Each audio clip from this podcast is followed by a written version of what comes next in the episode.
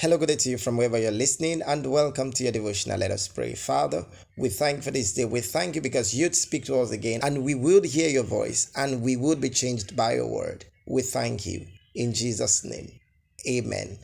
The topic of the day is Precious Promises, Part 10. Precious Promises, Part 10. Our text of the day is taken from John chapter 10, verse 10. And our further reading is taken from 1 Samuel chapter 30, from verse 1 to 31. Text of the day. The thief does not come except to steal, to kill, and to destroy. I have come that they may have life, and that they may have it more abundantly. John chapter 10, verse 10. Message The ministry of the devil is clear it is to steal, to kill, and destroy. Maybe the enemy has stolen something from you, or you have lost something tangible. God has promised that you will recover all. No matter how much the enemy has stolen from you, God is going to bring you total recovery today in Jesus' name. The first promise is that Jesus has come to give you life, an abundant life, even if the enemy has stolen anything at all. Jesus will restore them back. Every wasted year and opportunity also will be restored. He said, So I will restore to you the years that the swarming locust has eaten, the crawling locust, the consuming locust, and the chewing locust, my great army which I sent among you. Joel chapter 2, verse 25. In case the enemy has robbed you of your health, the Lord has promised to even restore your health. God said, I will restore health to you and heal you of your wounds, says the Lord. Because they call you an outcast, saying, this is Zion, no one seeks her. Jeremiah chapter 30, verse 17. That sickness will not end your life. God will bring you into full restoration.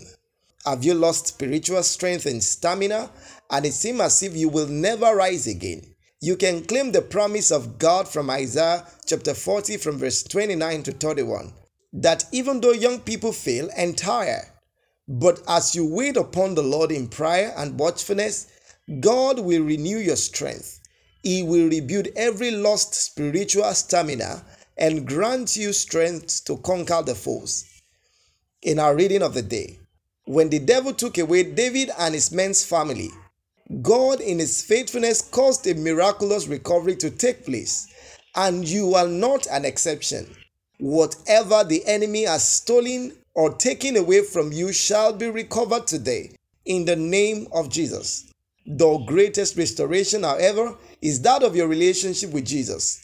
You can hear David cry in Psalms 51, verse 12 Restore to me the joy of your salvation and uphold me by your generous spirit.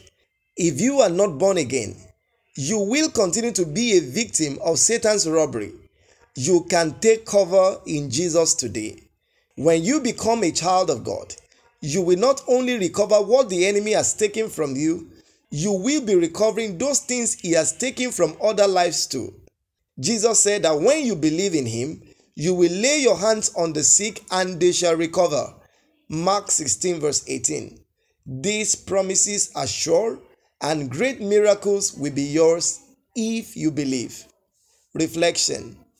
The reflection of the day is taken from 1 Samuel chapter 30, verse 8. So David inquired of the Lord, saying, Shall I pursue this troop? Shall I overtake them? And he answered him, Pursue, for you shall surely overtake them, and without fail recover all. No matter how far your enemy has gone, you will recover everything they have stolen. There shall be no more failure in your life from today, in Jesus' name. Amen. Prayer. Father, Please restore everything that Satan has stolen from my life in Jesus' name. Amen.